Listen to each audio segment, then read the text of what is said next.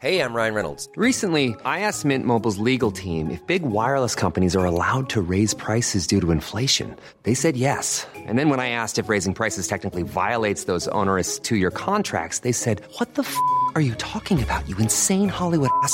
F- So to recap, we're cutting the price of Mint Unlimited from $30 a month to just $15 a month. Give it a try at mintmobile.com slash switch. $45 upfront for three months plus taxes and fees. Promo rate for new customers for limited time. Unlimited more than 40 gigabytes per month. Slows. Full terms at mintmobile.com.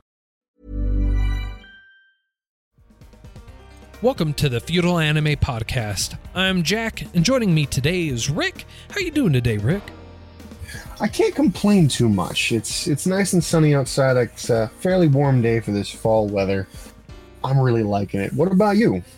I'm not doing too bad myself. It's actually pretty nice out today for a change. Can't complain. It's not blistering hot anymore. It's uh means it's finally uh nice and cool outside and I can venture out into the to the world. Today we're going to talk about the anime Ergo Proxy and it's going to be more along the lines of a general discussion. This is not going to be a review, although you can view it that way. We're just going to give our uh unfeathered unbiased opinions about it and spoiler warning to anyone who has not seen it. Uh, so we are going to talk about the story in general, including the ending, and just kind of hopefully have a nice, wonderful discussion about it.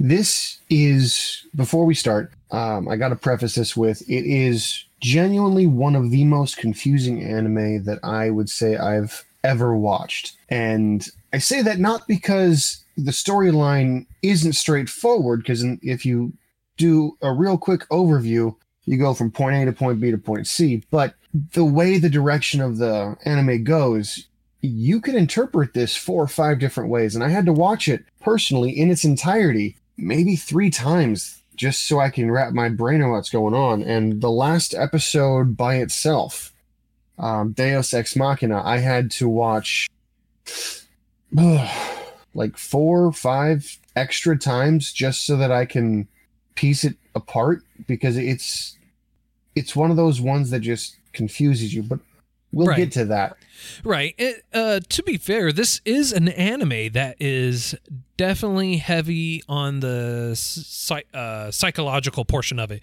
It's very dark, it's very gritty, it's very goth like, and it is one you have to pay attention to. You can't jump in halfway through the the anime and go, I know exactly what's going on. It's something you have to watch from beginning to end to, to even try to understand what's going on. I was gonna say I watched the thing all the way through, and I was still going, "What the heck's going on?" so, yeah it, it does take a lot to to understand. I mean like you have to concentrate on it. You can't be distracted. It, it, it can't be anything that you're just watching in passing at all. It, it, it you you'd have to pay attention to truly understand it. And uh what's interesting about this anime is that it's actually not based on a manga at all. It was strictly created for uh for pay-per-view so to speak. Um so there's no other media to really read. There's there's uh no books no um novels comics nothing. It's it's it was completely created so to speak. You know that that makes a lot more sense now that now that you say that because at times the flow was not what I would consider to be uh, forward moving. Like for instance, there was one anime. I know I'm jumping, but not anime. There's one episode in here where the entire show was basically waiting. Yeah. Like I, I realize if you take a step back and, and you're not just watching the show to be entertained, you're watching the show to think.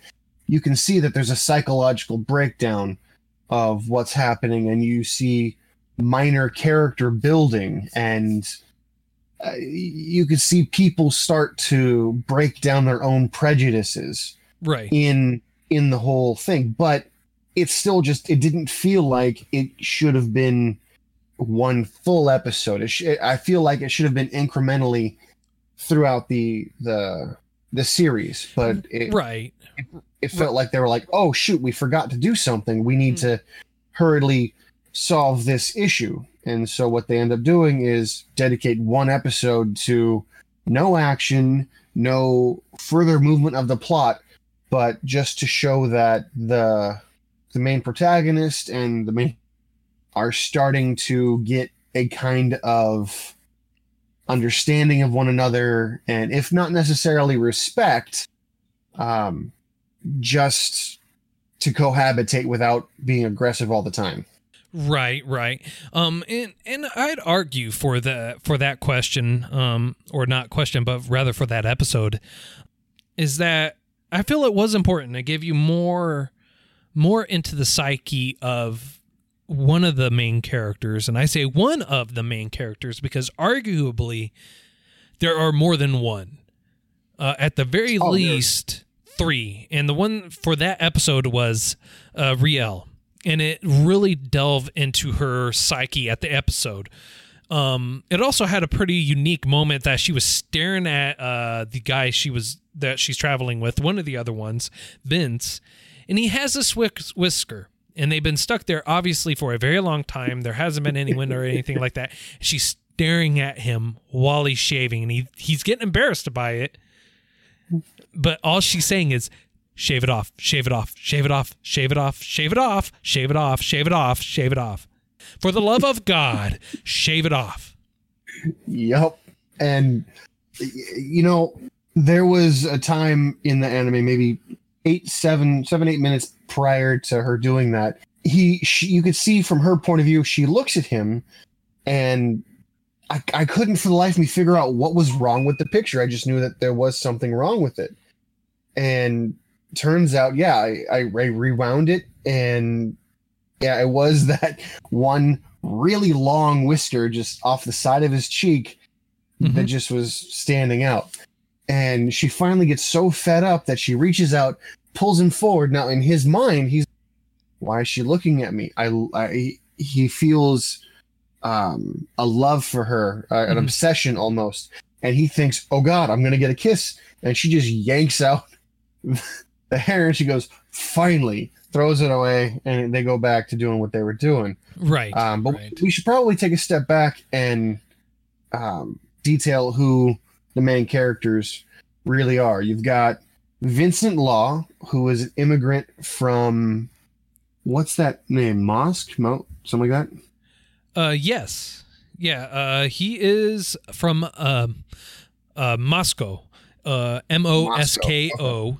Right, and this the area they Yep. are in, they're in uh, Remoto. All right, so very unique, Wow. very very unique names there. Right, very original. Moscow, I don't want to. Remoto. I, I don't want to uh, interrupt you, but I do want to correct you. It's Romdo. Oh, They said that. They said that like 19, 20 times, and it was so annoying because only one person called it uh, Ramana, or, or the way that you just said it. right. And, and, and it- for whatever reason that I, I that's the version that stuck in my head so yeah romdo is is it. Very original. So moscow and romdo uh, and uh, to to put it all in perspective let's jump back to the very beginning uh, in in the regards. So romdo is a domed city and so was moscow. But you don't really know too much about uh, about the world. Um, Romdo is one of the last civilizations on Earth because a global uh, catastrophic event happened um, that basically blocked out the sun. So the world is pretty much dead. It's cold.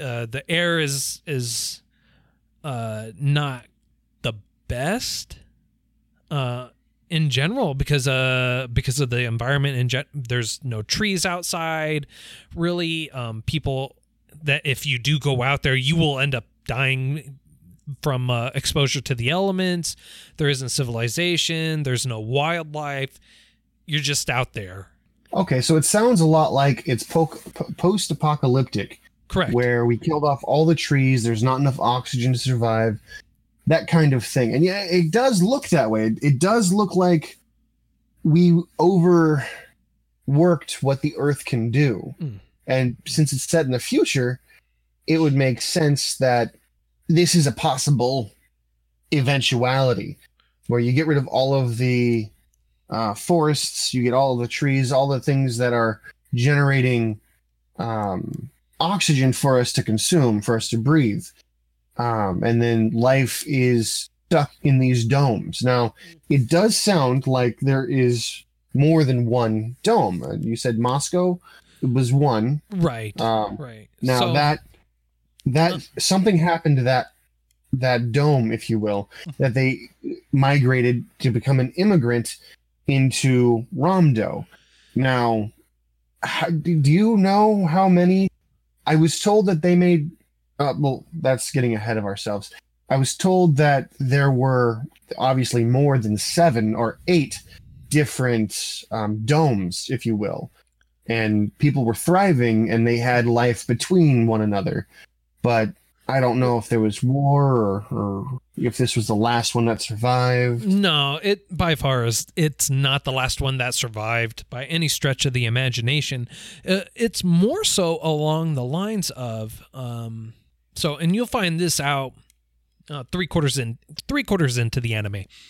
Uh, you find out that there are three hundred specific beings called proxies made, and you can figure that I don't know maybe one two right per civilization. So you can assume that there are approximately globally there are 150 to 300 um, domed cities that are still out there. Now, arguably, what's really going on is um, a majority of the cities are actually no longer there because of wars or or or or because they just couldn't sustain themselves any longer or or a variety of other reasons that are that are out there that could have been.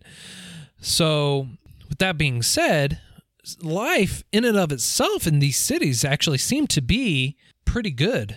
You know you have these uh, androids or auto uh, reeve as they like to call them that are there to help you out with your daily life. And one of the main characters, uh, Riel, uh, that is uh, what she has following her around, especially in the beginning. And his name, the name of this android or what it's called is Iggy, which I don't know why you would name it Iggy, but okay.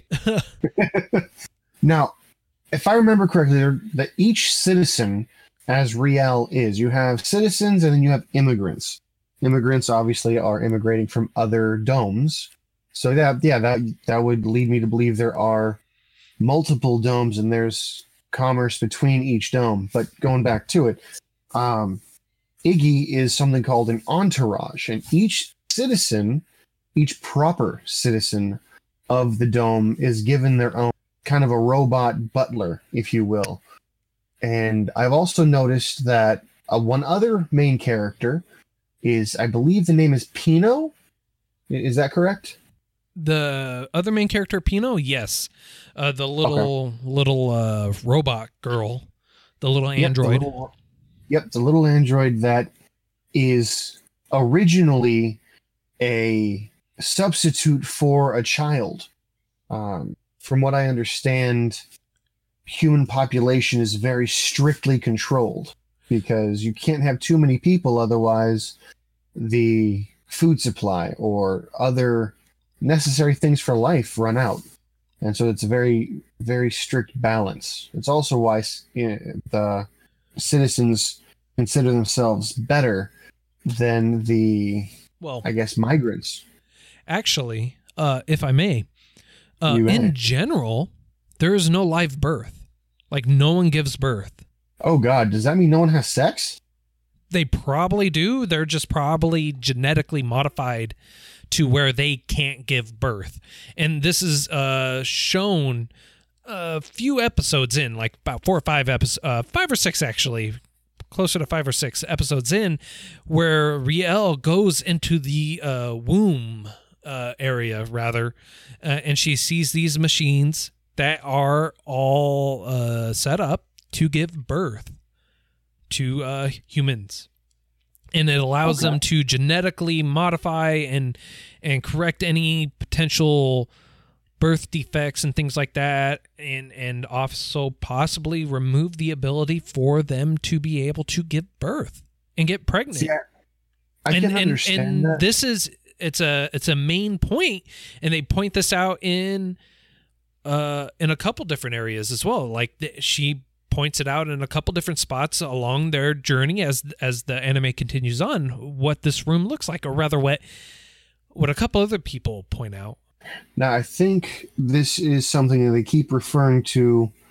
I could be wrong. I could be very wrong, but I think this is what they refer to as the cradle of life, Mm. where the, these these domes have their birthing centers. Now, every time they once they left the dome and or kicked out, however you'd like to put it, um, once they go to these other domes that have been destroyed in some fashion or another, the cradle of life, the the birthing area, is usually all that they're able to to locate. That's all that's really able to be to be found, uh, or at least recognized. Um, right because of that- its uh unique design and and look in general Correct. Now that does lead me to to this question. Once you watch the entire anime, you find that these proxies, um, that of which Vincent Law is a proxy, or at least he is the despair of a proxy. uh he, as he his creator refers to him as a shadow um he actually reveals himself uh when he encounters another proxy uh or not reveals himself but discovers that uh he is the proxy called ergo proxy um the proxy of death so Yeah. uh Yeah. he- that- he he is a proxy now they can take on human form um but they each have their own s- special unique identity their own way to uh, fight their own traits everything like that. Uh, like the proxies are all individual. They're all unique. Um and and you're you're really introduced to them about two or three episodes in and when they talk about it and and Riel is attacked by one in the beginning and you find out later on that it was Vince or Ergo Proxy that did attack her or not really attack her but more so defend her uh, yeah, I, gonna should say, was Uh, it really an attack? Because it it makes me think is the monad proxy, the one that proxy one is in love with. aka Ergo to- Proxy let's clarify that Yeah, Ergo sorry. Proxy is Proxy 1 uh Monad is and, is the 13th proxy and they form a pair of some kind. right Um, so I apologize. I should have clarified that sooner. Um, that said, Riel appears to be a DNA, a, a DNA relative to Monad, um, proxy number 13.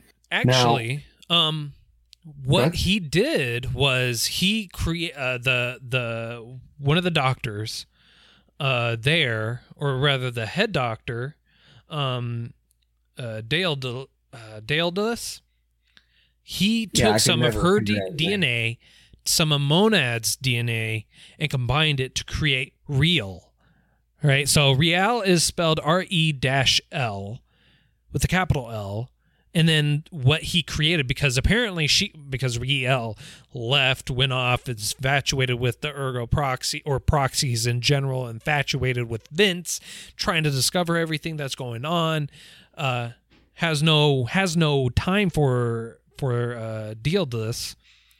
Uh, he, he creates someone and names her Real with a R E A L instead of the hyphen and uh, with the combined DNA because he wants her to only look at him. Now that Yeah. that doesn't happen until much later on in the the the anime. In in general, uh, you that doesn't happen until three quarters about three quarters of the way through. Now, what ends up happening uh, mo- most of the time, or not most of the time, what happens in the beginning is the these androids are getting a virus called uh, Cogito virus, and it's a it- basically how the uh, robot or how they describe it is it it basically gives the androids a, a soul, so to speak, um, and they It become gives them free will. right. They they refer to it as as as them giving us or or taking a soul. And it's not so much that they all have free will because most of the time they end up dropping to their knees, looking up at the sky and praying and that's how you're introduced to this virus. Now, what's interesting is some of them t- keep the uh keep their uh original programming, their original directive. Uh, like Iggy being the entourage for Riel and guarding and protecting her, looking after her, taking care of her, you know, doing what she can, he can or it can, uh, for her, and he takes it to a lethal point to where he only wants her to look at him. And and so he locks her up. He takes her captures her locks her up and then he's like i'm gonna go kill this person because they she needs to focus on me. She only needs to look at me. Yeah, and this is why I think stepping back from the the story, this is why I think there was multiple directors, if you will, looking at this and going, this should happen and this should happen because there are many different plot lines that could have eventually had a story by themselves going on, and it, in my opinion, disrupts the flow, which is why I feel it's a little bit difficult to watch. Um, but getting going back and diving back into it, um, yeah, he he he falls in the category of I want someone to love me, but because you won't love me, I'm going to try to force somebody else to. And when that fails, I'm going to descend into madness to the point of if I can't have you, no one can. right Um, right but he the the trade-off here is he's not physically overbearing. He's not even mentally overbearing. He's just simply an extra that no one really cares about until you realize oh crap what are you doing? When he dies feeling neither happy or sad about it, it it's just a a background character who had a foreground name if that makes any sense. Yeah, someone who yeah. Doesn't matter to the story, um, but is well known enough that them dying should have some significance that no one really sees. Mhm. Um, the only thing I could say is when he does die, he is like, "I still love you. You're that you were always favorite Rial. Run through here, go find the one." And she doesn't even pause to reflect on his feelings. She's like, wow, this is really sad. Deuces, I'm out. So I don't know if that just goes to show her focus on Vincent Law as her main um, goal, or if it just shows her as someone who is, for lack of a better term, heartless. right So I'm not. I, that in my mind, that just makes it to where she any relatability she once had was thrown out the window. What's interesting though about about uh, the cogito virus is how is it transmitted? Like through See, NFC? I- Well, I thought about that, but probably not because it's not spreading as quickly.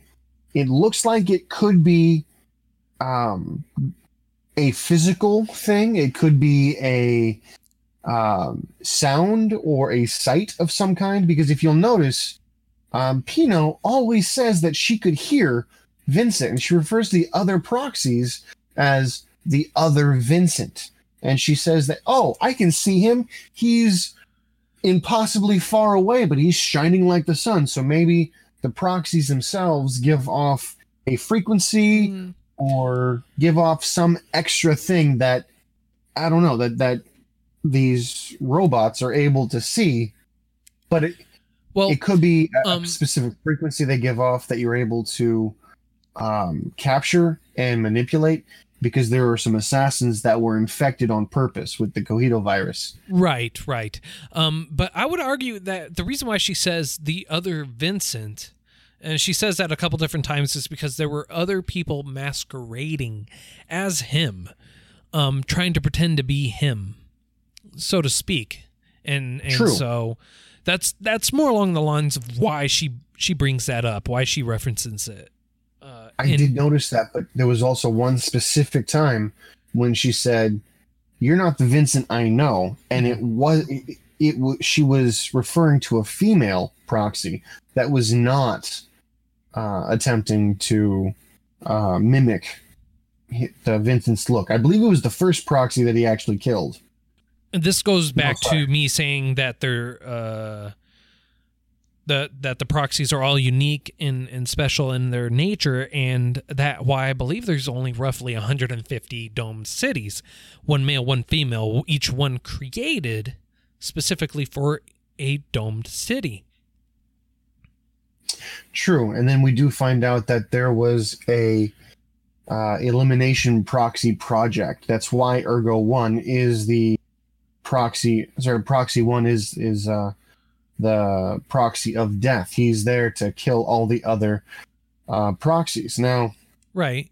Um, The thing- they also, when you run across another proxy a little bit later on down the line, uh, during the Smile Land episode, uh, the proxy there actually tells Pino, please don't have him come to my city because when two proxies from opposing areas come in contact with each other, we have to fight to the death. okay, and and so he turns away or or Pino convinces convinces Vincent to not go to that city right so but that's Okay. that's jumping ahead uh, uh way ahead um in in from from where we're at just in the beginning so they haven't they they barely leave the city and so uh how they Well, how Vincent leaves the city is because he's actually being attacked by Monad, and he doesn't realize he's the proxy yet. Too in the in the beginning, just a couple, uh, two ep- three episodes in, he's being attacked Yeah. by Monad. and you see him switch. You see him change. You see now the change you do see is his eyes open up, and it goes from a no, don't hurt me to no nonsense. I'm gonna f you up. Right. and he doesn't remember it at all. It's like he's compartmentalizing the memories of his mind and whatnot, and he's essentially forced out, ironically enough, by Real. right. And Right. that's when you find out the outside world, outside the dome. There's people. There are people around. Now, the environment is toxic, and by design or by accident, they never really get into it.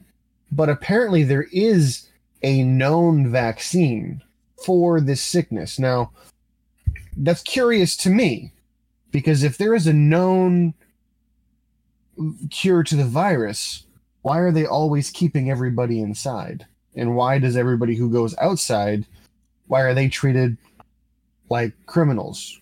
Uh, probably because they don't have enough uh vaccines in general to keep everyone alive or to give it to everyone, so it's infinite.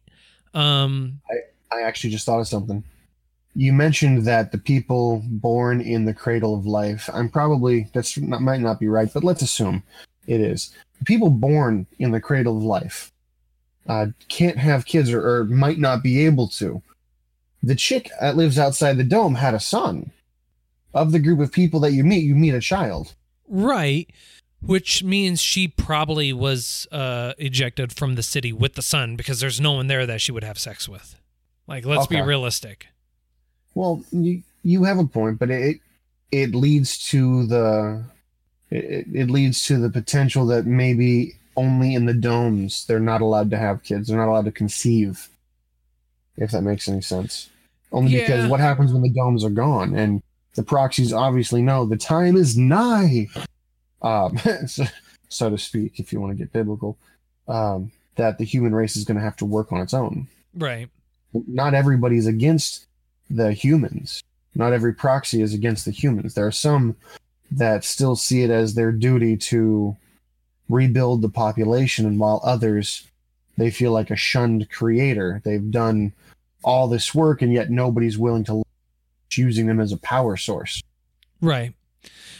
And and some of them are are uh, pretty well versed or not versed but pretty well respected within their areas and they they live amongst them in a very positive way now what's interesting is are are, are the proxies uh gave the humans all the technology the the abil the technology to for the for the womb systems for the for the auto uh reeves for the all the technology for the domes everything. Eh, gave given all to them. And uh and and so it's like why would you give it all to them and then uh you know for in in ergo proxy's case disappear or pretend to disappear But did he disappear? Remember his he, now this is part that's confusing to me. At the very end, in the in the very last episode, there are two ergo proxies. There are two proxy ones. right and it's and because he uh, each other. Right. Well, he created him. uh, He created the one, the Vincent Law. He created him.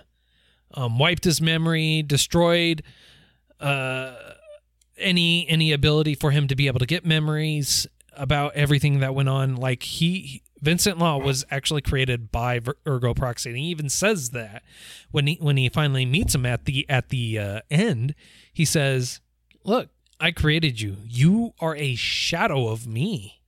So I I can kill you on a whim. You're you're not even real. Like you're only here because I decided to do it on a whim.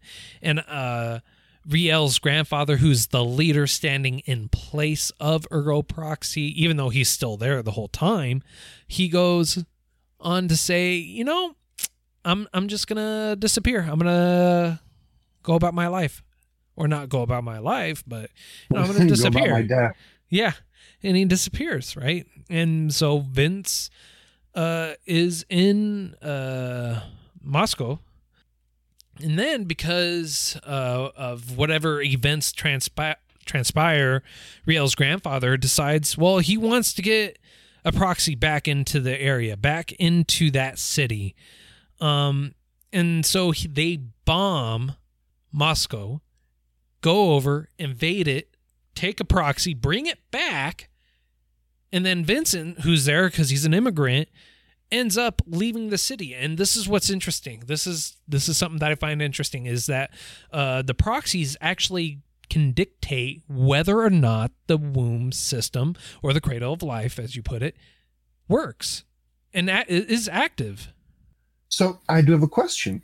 If if Mosk was bombed for their proxy, what proxy was actually there? Was it Ergo proxy or was it Monad proxy? That was in It was that was in Mosk. Uh, it was I I would say it was probably Monad.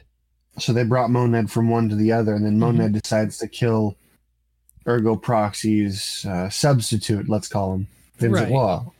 Right, because like uh, the Smileland episode, the proxy for that area said when two proxies come in contact with each other, they must fight to the death. Now, does that lend to your hypothesis of 150, or does that lend to your hypothesis of 300 Let's, domes? well, the reason why I say 150 is because it's one male, one female for every dome.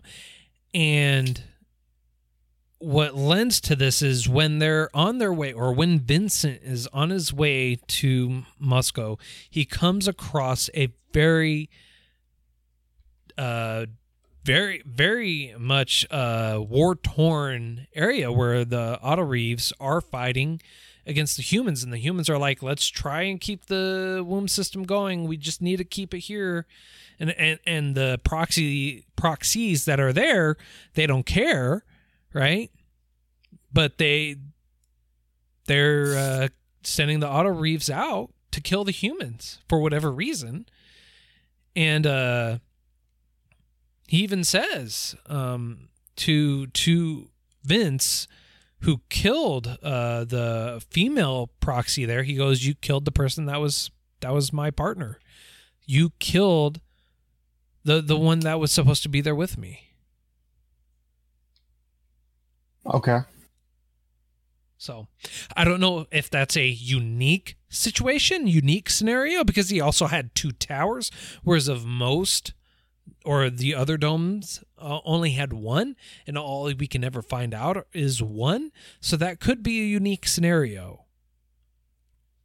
Okay, I can accept that. So that's that's why I gave. It's like anywhere from 150 to 300. It could be anywhere in point in between. I mean, like hell, there could have been only uh, 299. And for whatever reason, that one was special and had two, but they're both dead now, along with all the humans. So They're both dead. Never know. never know. Um, but yeah, no, the proxies, each one looks like have have their own special ability too. And you know, uh, in all honesty, each of the domed areas that we end up coming to, um, are very different from from each other. Like in terms of what's going on, how how everything's happening. It's kind of uh reminiscent to me of uh the Fallout series, the games. Um Okay. simply because you have a post-apocalyptic world.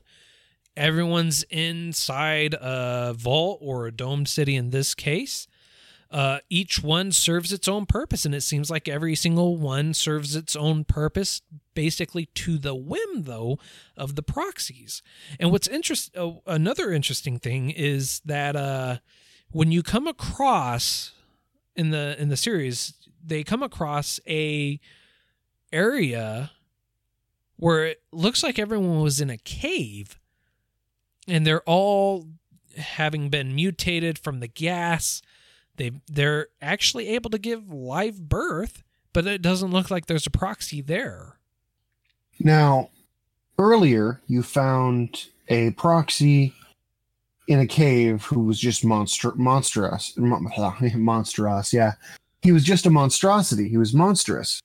And that's when you find out that the bullets that the no-name doctor i forget what his name is starts with a d uh, main character who dies. We talked about him before but he was so non-existent. Daedalus, yeah. Yeah. I'm just going to call him the no-name doctor because he's he's not really relevant for real anything right. in the series. Um, but he gives Re-l bullets to kill Vincent Law because everyone was thinking, hey, if he's a proxy, this should kill him. And that's when you find out that these bullets actually work against proxies. Now, you had a very interesting thought on what these bullets were because they don't damage humans, but they kill proxies. A grazing of this thing a, a mere flesh wound that would that's not mortal in a in a lethal area can still just disrupt the the DNA of any proxy. So Right. what what did you think it was again? uh uv uv so so basically kind of like uh the proxies are a little bit like uh vampires. I mean like we're in a world they're dark skinned though uh but the world is completely covered in clouds. It's cold it's desolate there's there is no sunlight that penetrates through. So i mean and from how it looks in the animation it looks like it could be a uv bullet I mean, they basically are super powerful, super fast. They don't age. They are immortal uh, or thought to be immortal, and only a proxy can kill another proxy, or at least that was the initial thought process behind it. And that's what that's what uh, in the last episode that's what Ergo Proxy says or Proxy 1 he says I'm supposed to be immortal and yet you killed me. right. So that And- that leads to that. Yeah, and and not only that, um I mean, he he even talks about at the end too uh that it was never meant to be permanent. Like they they were meant to guide civilization into the new age till the world was ready and be able to fix the world or have it so that they can fix the world. And obviously no one ever did that. They just lived in the dome cities for however long. Um but another thing that is r- really interesting is again at the end to bring it up is that uh they die by sunlight too, which why which is why I thought they might be UV bullets. I mean, they get exposed to the sun. You see uh Monad who gets reincarnated uh fly up into the sky and burn up from sunlight because the clouds are starting to finally part and and you see Er- ergo proxy sit there with sun starting to hit him and the light just starts burning him You know, you have a point. I that okay, okay. Bringing that scene back up in my mind, he was disintegrating wherever the sun did touch him. See, I always was under the impression that when he was run through by Vincent, that part of the dying process, part of the decaying process, was simply just uh, dissolving. But going back to the very, very first um, monster that was killed by the bullet, he didn't go away. He just died. right And then Monad, the original Vincent had killed, died as well. mm-hmm. But ah, see, here's here's the chink in the armor. Here's the chink in here's the, and the they, little and they soft spot in also the argument. run across Okay. the bo- other bodies as well so they had like three or four bodies total Yeah, they, they did. But here's here's where my uh my inconsistency meter, let's call it, goes sky high. When he's when when Vincent kills the female proxy, he doesn't run her through. He doesn't tear her apart. His eyes glow Hmm. and then the the eyes do something that resemble lightning and basically pour into this other proxy until that proxy's dead. right And is it possible because that blue light coming from his eyeballs glows whenever he's mad? Other proxies are upset, and you see them attack with it as well. Is it possible that the sunlight, the UV rays, I guess, are somehow inherent inside of them? And that's how they're able to kill each other? Is that something that you'd be willing to accept? Does that sound rational? Yeah, you know, it definitely sounds unique. I mean, like it makes definitely makes you wonder what it is. I mean, like it takes electricity to uh to make it, to make those bullets. So, but the the proxies aren't exactly hu- uh robot because um ergo proxy he rips off his arm because he gets shot in the arm by one of those bullets and his arm grows back you can see the muscle tissue just pop out and grow back Yeah.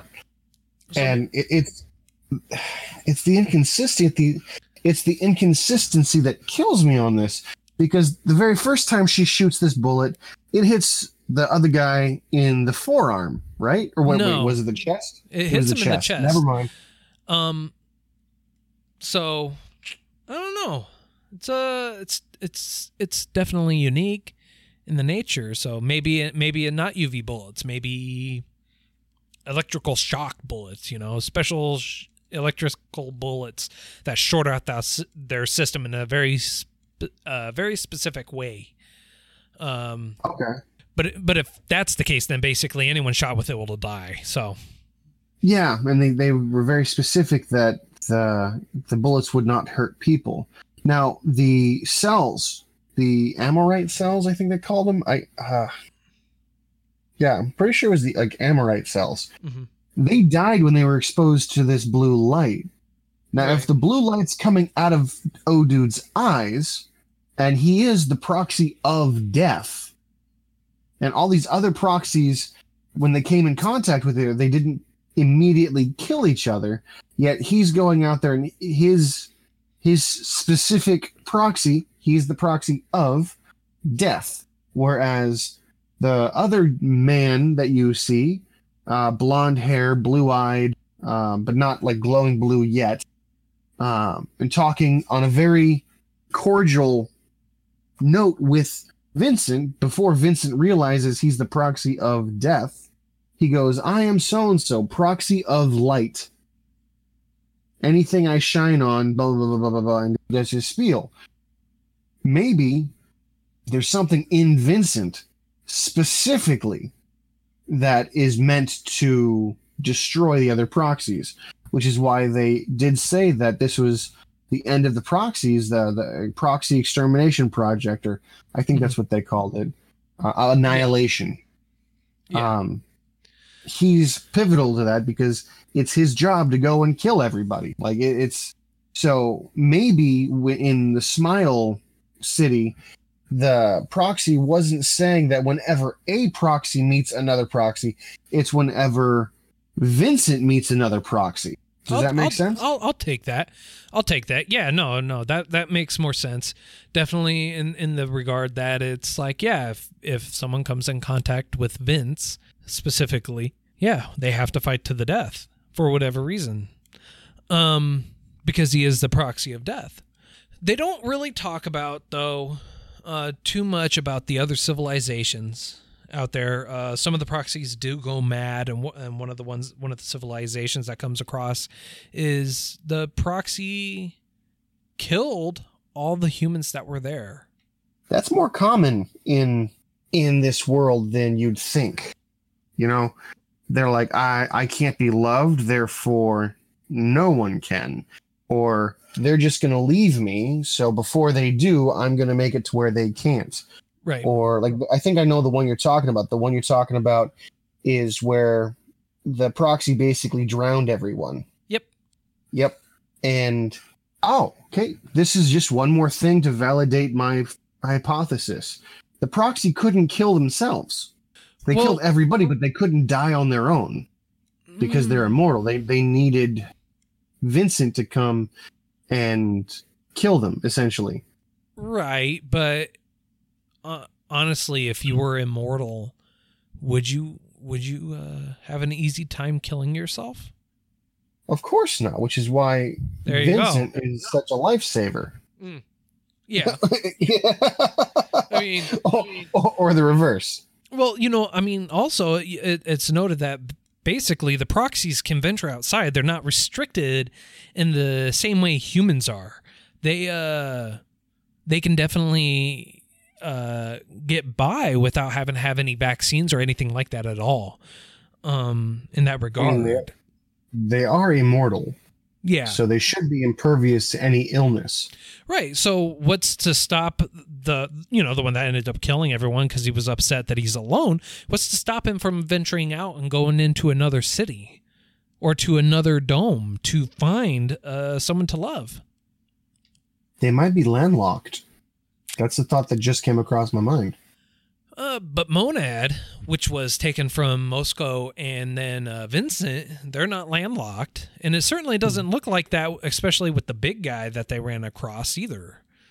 I think the big guy was actually part of a dead dome. Hmm. Because every time, every episode, you'll see, minus the one where they're yelling at the wind, um, they're in a, a dome that has been destroyed. Fair enough. And I don't know, it still goes to question why did Vincent Law get sick when he left the dome? Like, he was legitimately ill. Yeah. According to everyone around him, almost dead. I don't know. That's uh I don't know. Um overall, I think I think that the story overall was uh it was good, but it left a lot of plot holes, left a lot to be desired. Um um each of the main characters, Re-l, Vince, uh mainly you can have entire series on each one of them. Uh but but they I- they they uh they didn't go into enough detail and and they left a lot unanswered i mean like I, I get that they were trying to get a lot out there that he was that they were trying to explain a lot but a lot really wasn't uh explained and if it was it was not explained well at all See, see, I can, I can appreciate that viewpoint. I'm gonna have to differ with you on this one. but not completely. I feel that a great deal of detail and effort went into the visuals and the sound. The sound alone, the, the soundtrack to this whole anime, honestly, one of the best I think I've ever come in contact with. That said, I feel they put too much. The opening uh, score, if you will, the opening um, sequence of their uh, I don't even know what you call it. The opening scene, the opening um, Opening What do you credits. call it? Just opening Opening. credits. Sure, okay. That they they play a song, "Come and Save Me." It was at the beginning ironic and at the end poetic, meaning it's the same song, but when you watch it at the beginning, you're like, oh, okay, I, I, I guess. At the very end, you're like, okay, that song is awesome. It evolves more, in my opinion, in your understanding of it than the actual anime does. right. And when you look at just the opening credit, the, the the detail in how many different I would say um, images are thrown at you in that course of a minute, a minute and a half, and it's repetitive. Like every episode comes with this this consistent stream of just religious, not necessarily paraphernalia, but religious uh, undertones. And you see barbed wire that you could mistake as the thorns of Christ's crown. You have the the necklace that could be a very very um, distorted cross. Right. You, have you have um, there was a few right. like well, stills that I saw where there was just different languages mhm. thrown up there saying the same thing. It was awesome. There's scripture laced throughout. If they put that much effort in just not just not the production, but if they put that much effort and that much detail into the rest of the anime, it would be top tier, one of the best. but they didn't. I mean, I- I- Very true. they, they didn't. The, the the the opening credits, the opening was great. It's wonderful. I mean, like hell. It, it honestly, it also felt very '90s to me, even though it came out in 2006. It was very 90 esque in the opening for it. Yeah. Um. See, it's funny you mentioned that. I felt that it was riding the coattails of the success of Ghost in the Shell. But Ghost in the Shell wasn't made in the 2000s, was it? No. I don't I don't believe it was. Um for me though, it actually felt very uh I want to say very Witch Hunter Robin. It was very because when Witch Hunter Robin in in Okay. so many word in so many ways is like Ergo Proxy. Um in in that regard. It's psychological, it's goth, it's something you have to watch and it really makes you think. The style in animation is identical almost in that regard. So it was uh but but in general, I mean, it was a great it was a great show. It was good. Um certainly certainly personally, I think it's uh it's worth you know borrowing it or, or renting it, you know. If Yeah, if- no, I can see that. So it's one of those things that you if you're going to watch it, you're going to need to devote at least two run-throughs for it. It's like Sixth Sense, if you will. It you watch it one time and you're like, "Okay, that was weird." And then the the minor twist at the end makes you want to watch it all over again with with a new with new eyes essentially. Right. And everything that you see as important becomes iffy, and some things that weren't even a little bit on the on the Richter scale of being a, a blurb becomes oh oh wow. For instance, the guy who wants to kill Vincent Law for majority of the the time that you're watching, his daughter is Pino. yeah. Like it, it didn't even register until the very end. And you're like, what? Wait, why wasn't this a- bigger plot point? Well, it's And- meant to be be underlying, right? It's meant to to be an underlying tone through the whole thing and the irony behind it all too. So, So yeah, there- there are definitely levels to this anime that you don't really find mm-hmm. in in the more popular anime and i i hate to do it but i'm gonna have to go back to ghost in the shell ghost in the shell looks like this feels if that makes any sense like right. Right. I don't know if the director had influence on Ghost in the Shell or was influenced by it, but I feel like it should have been relatively close, um, if not in timeline, but in in feeling. hmm And you you are right. This was in the mid two thousands, and I did look it up while we were talking. Um, Ghost in the Shell was mid nineties, so there's a ten year difference. But you could easily watch these side by side and feel the same vibe going on, Mhm. feel the exact same confusion right. about what's going on. Um, and then the clarity at the end with the open endedness that most Japanese old animation is is well known for. I, I do agree. Uh, it was, it wasn't exactly a happy ending. Uh, at least in my opinion, it's just it just left you kind of wondering what what was going to come next, what's going to happen next. Yeah, and it it's kind of awkward because I I see where you're coming from, and I, I it's hard to put into words. You don't want a sequel because it's good as it is, and adding more onto it would just make you feel kind of blah, you know. Yeah, But at the same time, it's just like a little epilogue. A 15 minute epilogue would be awesome, and it would be like, hey, here's what they did. And you know, I don't necessarily mean five years down the road. I'm like, hey, they lived happily ever after, or you know, hey, they died five minutes after leaving the the compound. Essentially, just something that we can go off of, other than well, that was uninspiring. And yeah, To give you an idea, that there's a very beautiful, perfect example that I would say a lot of people either felt or or or thought when they saw the ending of Full Metal Alchemist, not the Brotherhood version, but Full Metal Alchemist. When you're like, well, what happened? And then to solve that, they actually released a full length motion picture about what happened to Alphonse and the Elric brothers. And um, they they Americanized it afterwards, which I really wasn't too thrilled about. Everybody had a happy ending. I was grateful that I was able to have a conclusion. I feel like once you open something, you need to close it. You know, you need to have book book endings. You Yeah. need to have, you know, and this felt like it didn't have a proper book ending. yeah, yeah. So it, it didn't even feel, to me personally, it didn't even feel like it had a chapter ending. It felt like mid mid chapter, the guy was like, "Okay, yeah, that's good." Yeah.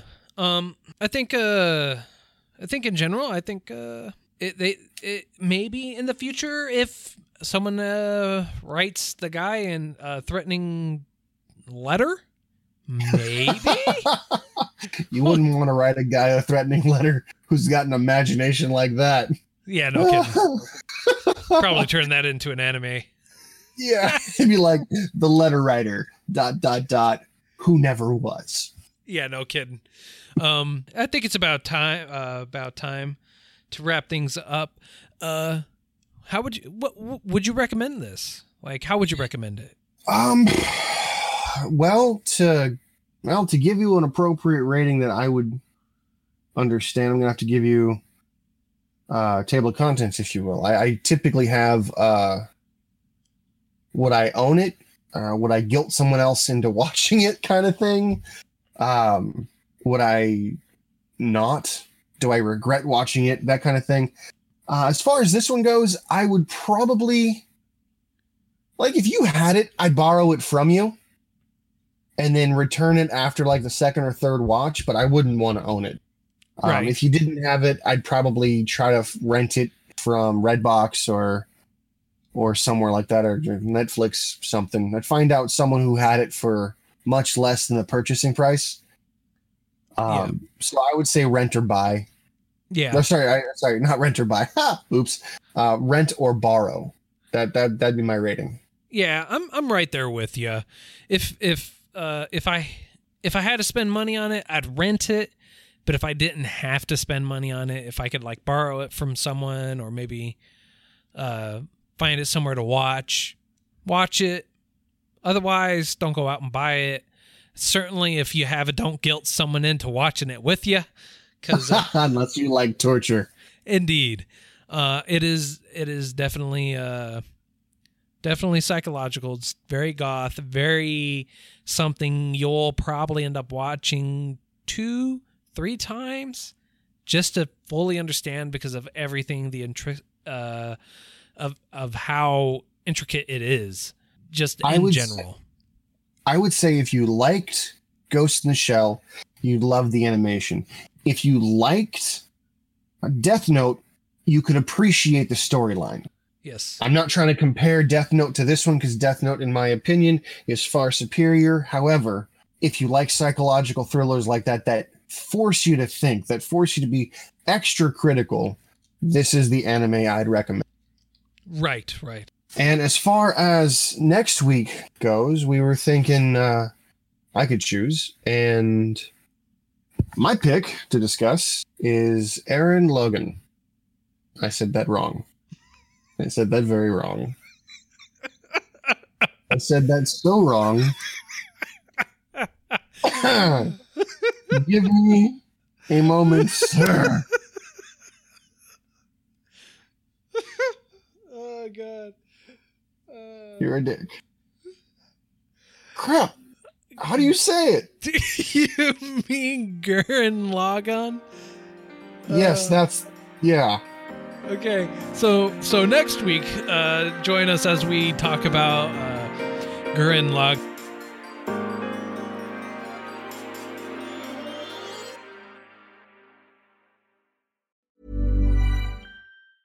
Mom deserves the best, and there's no better place to shop for Mother's Day than Whole Foods Market. They're your destination for unbeatable savings, from premium gifts to show-stopping flowers and irresistible desserts. Start by saving 33% with Prime on all body care and candles. Then get a 15-stem bunch of tulips for just $9.99 each with Prime. Round out Mom's menu with festive rosé, irresistible berry chantilly cake, and more special treats. Come celebrate Mother's Day at Whole Foods Market.